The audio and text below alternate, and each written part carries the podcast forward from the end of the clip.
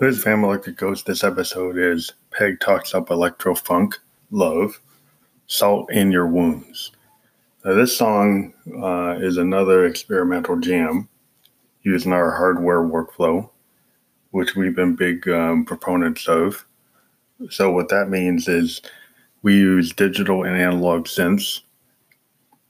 Digital synths like the OPZ from Teenage Engineering, um, analog synths like the Moog Mother 32 and Moog DFAM and Arturia Mini Brute 2S. We use Eurorack solutions like the MATHS utility module for make noise and the MAPS um, Morphagene sampler, as well as hardware mixers like Yamaha mixers, Roland um, performance mixers, and Zoom hardware digital recorders that record directly to WAV file 24 bit 48 megahertz audio.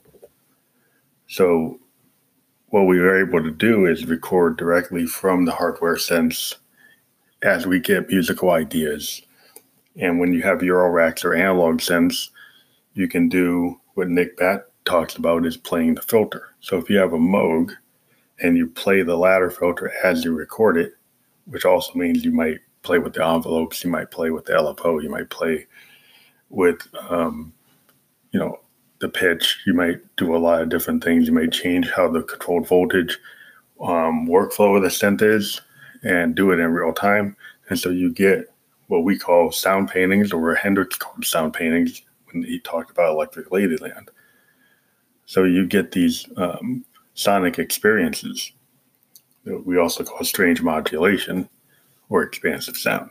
So this particular song started with us modulating a Mother 32 with the MATHS utility module, which adds like another LFO, can add up to two LFOs, which is a low frequency oscillator, which can cause looping type um, uh, segments, or uh, you know, and so that basically gives you like a clip but an analog clip. Instead of using a DAW, you use the analog synth to create these analog loops or clips. So we started with that. Then we used the, the Moog DFAM to draw from another mother to create um, percussive um, loop. And then the Arturia Mini Brute 2S has a looping envelope and it has two LFOs and it has a sequencer that's very powerful. Uh, so we built another uh, sequence, percussive sequence. Then there's a third percussive sequence using the JDXI from Roland, which has five parts, which is similar to what they've done with the Jupiter XM and Jupiter X. And so what we did there is we extend the four part drum part uh, which is somewhat limiting, and extend it with a BeatStep Pro, which allows us to do chain patterns and to also use that sequencer, which is a three line sequencer, we can do three lines of sequencing at once. We use that to create 16 step patterns that can be chained together and can also be manipulated in real time. So we can add swing, we can take swing off, we can add randomness, we can do uh, all kinds of um, uh, probability controls, and then we can actually change the patterns in real time, what steps they kick off on, and introduce new patterns in real time, and also do um, improvisational roles and uh, other things that we can do that add uh, some variability and some kind of live feel to the recording. So this particular song, Josephine Electric, courtesy of the Roland VT4, it's my voice being uh, pitched to like a soprano level. Um, so she's talking about this whole idea that um, her lover and her are in this kind of dysfunctional relationship, this codependent relationship, and kind of putting salt in open psychic wounds. And um, and then she's talking about how they, she's got so much funk she's going to blow off the roof, which is a, a reference to one of our favorite bands, Parliament Funkadelic. And Bernie Worrell was a master of the Moog and every other keyboard, Hammond organ, everything in between. Um, so we're inspired by bands like that and Sun Ra and uh, Rick Wakeman from Yes, and, and, of course Prince, and he did amazing work with the Mini Moog and the Prophet Five, and also the D50 on Lovesexy. Um, so we uh, we just wanted to kind of come up with this jam, and it, there's a lot to it. Um, but we only probably used four tracks on the on the actual um, Zoom R24 because sometimes what we're able to do is because we have all these capabilities from our Eurorack, we get multiple channels and we mix them at, at like what we think are the right levels on our MX1 performance mixer, which allows us to change the levels of the inputs coming in through USB audio and quarter inch line, and also eighth of an inch line for the OPZ from Teenage Engineering. So once we have that mix, we can take the monophonic signal going into the MX1 and make it into a stereo signal that we then bring into our Yamaha mixer. We play with the gain and, and the compression and uh, add some effects there as well. But before even that, we have a Pittsburgh 4x2 uh, mixer that allows us to take VCA signals from the Eurorack and actually level them out before they even hit the MX1. And then it ends up going from the Yamaha into the Zoom R24 where we record it and it gets another level of a mix. Then we bring it to either Beautiful Audio or LANDR and master it there. And then we send it to Bentley Records and they engineer it professionally from our initial uh, attempts at mastering using this workflow. And we've been published uh, for the last year uh, through Bentley Records and also through Mojo Head Records. And so this has been working out pretty good. We've you got this podcast. We've got over 20, almost 22,000 listeners here. We've got over 80,000 listens on SoundCloud. And we interview bands from all over the world. And uh, we're going to be interviewing some bands before the end of the year, which is, you know, probably three bands before the end of the year. And we're going to bring Auntie Vis back on on we on again. We talked to her before. She has some amazing stuff on SoundCloud. Go check it out. She's a DJ, and uh, she's a art. No, not exactly a DJ. She's an electronic musician, kind of punk aesthetic, riot girl vibe. Um, pretty interesting, cool stuff that she does. Um, plays guitar and does some really interesting stuff electronically and sonically and acoustically. So check her out. We did an interview with her. You can see it on our Anchor FM or Spotify, which all of our podcasts are on Spotify and Apple Podcasts, as well as Radio Public and several other ones. Overcast. There's too many to name. We're on 11 different platforms. So if you like what we're doing, please subscribe to the channel, become a supporter of us on Anchor FM. You can support us at 99 cents. Um, uh, four ninety nine, ninety nine, nine ninety nine. You could always just support us for a month and then drop off.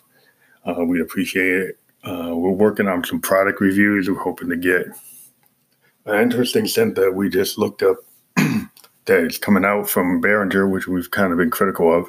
But it looks like here what they've done is they did a straight copy of a Mini Moog Model D, and now they have a Poly D, which is kind of like a misnomer because it's actually a paraphonic D. It, instead of three oscillators, it's four oscillators. And I think it has two LFOs, a simple LFO, LFO, and another LFO. Um, I don't know if the fourth oscillator can become an LFO. I was trying to look at that. Um, but it's paraphonic, so you can play four uh, note chords on it. It's actually got the stereo chorus from the Juno 60, which is pretty interesting, which is an analog stereo chorus. Um, it's got a keyboard on it, and it's got the same form as a Model D, where it, the, the panel that has all the controls can lift at different angles and it, or lie flat. So it's very interesting. I'm not sure if it has CV. I've been looking at the back. It looks like it has some CV control, but it doesn't say it's CV. So I'm kind of wondering what it is. Um, and uh, it just looks like an interesting set it, it seems to you know because it's paraphonic, it's got four oscillators, kind of getting into matriarch territory, but it's not as powerful as a matriarch. I think matriarch is a lot more powerful. So we've been trying to save toward a matriarch, and now this comes out, and we're kind of like torn because we've always wanted a, a Mini Moog Model D. It's just, it, you know, it's really a lead instrument. It's a bass heavy instrument. You can do a lot of cool things with it. Listen to Parliament Funkadelic. You can hear like all the genesis of like modern hip hop was done with that machine. Um, so it's very useful for what you can do with it. Keith Emerson used it. Rick Wakeman on Yes. If you hear any of the Yes great albums like Fragile, Closer to the Edge, you can hear that machine on it. Um, so yeah, and even like Lucky Man from Emerson, Lake and Palmer, you can hear it. Um, so we're very excited about the stuff we've been working on. Wondering if we should get this uh, Poly D if you have any thoughts about that, let send us a voice memo what your opinions are. We'd like to know your opinion between the poly D and the matriarch, and maybe even the grandmother. I think the grandmother has a lot more heft. Now I know it's only monophonic, but a monophonic Moog sometimes can cut through so heavy it can probably even it can kick out a paraphonic synth. And the thing about the grandmother and the matriarch, it's kind of like uh, Moog realized their patent for the Model D was done, so they came up with a new way, a new age version of the Mini Moogs. And the grandmother and the matriarch have some characteristics that some people think might be even more enticing than the Mini Moog, in that it, they've got the CP3 mixer, they've got um, a lot of the classic modules from the modular Moogs that you would never be, be able to get. Um, and some of these like the 911 909 um, VCAs and filters, they are very significant. So um, that in itself, uh, you know, with the CP3 mixer alone, and then the spring reverb, and then the digital, um, we're not doing the analog um, delay that's on the matriarch, um, are very significant. And uh, and and I've listened to um, Loopop's and Sonic State's review of of this uh, Poly D, and I would say, you know, after listening to to to the the grandmother and the matriarch demos, it seems like the grandmother and the matriarch have a little more heft. It just seems like they do. Uh, you could uh, maybe argue that point uh, and say, well, you know, you want to try the Behringer because it's cheaper. And I'm, I'm enticed by the fact that it's probably going to be six hundred dollars, perhaps. We don't know for sure. I got to call into Sweetwater to find out. They don't know yet, so I'll let you know when I know. But we'll talk to you later. Hope you enjoy this episode. Thanks and have a good Thanksgiving.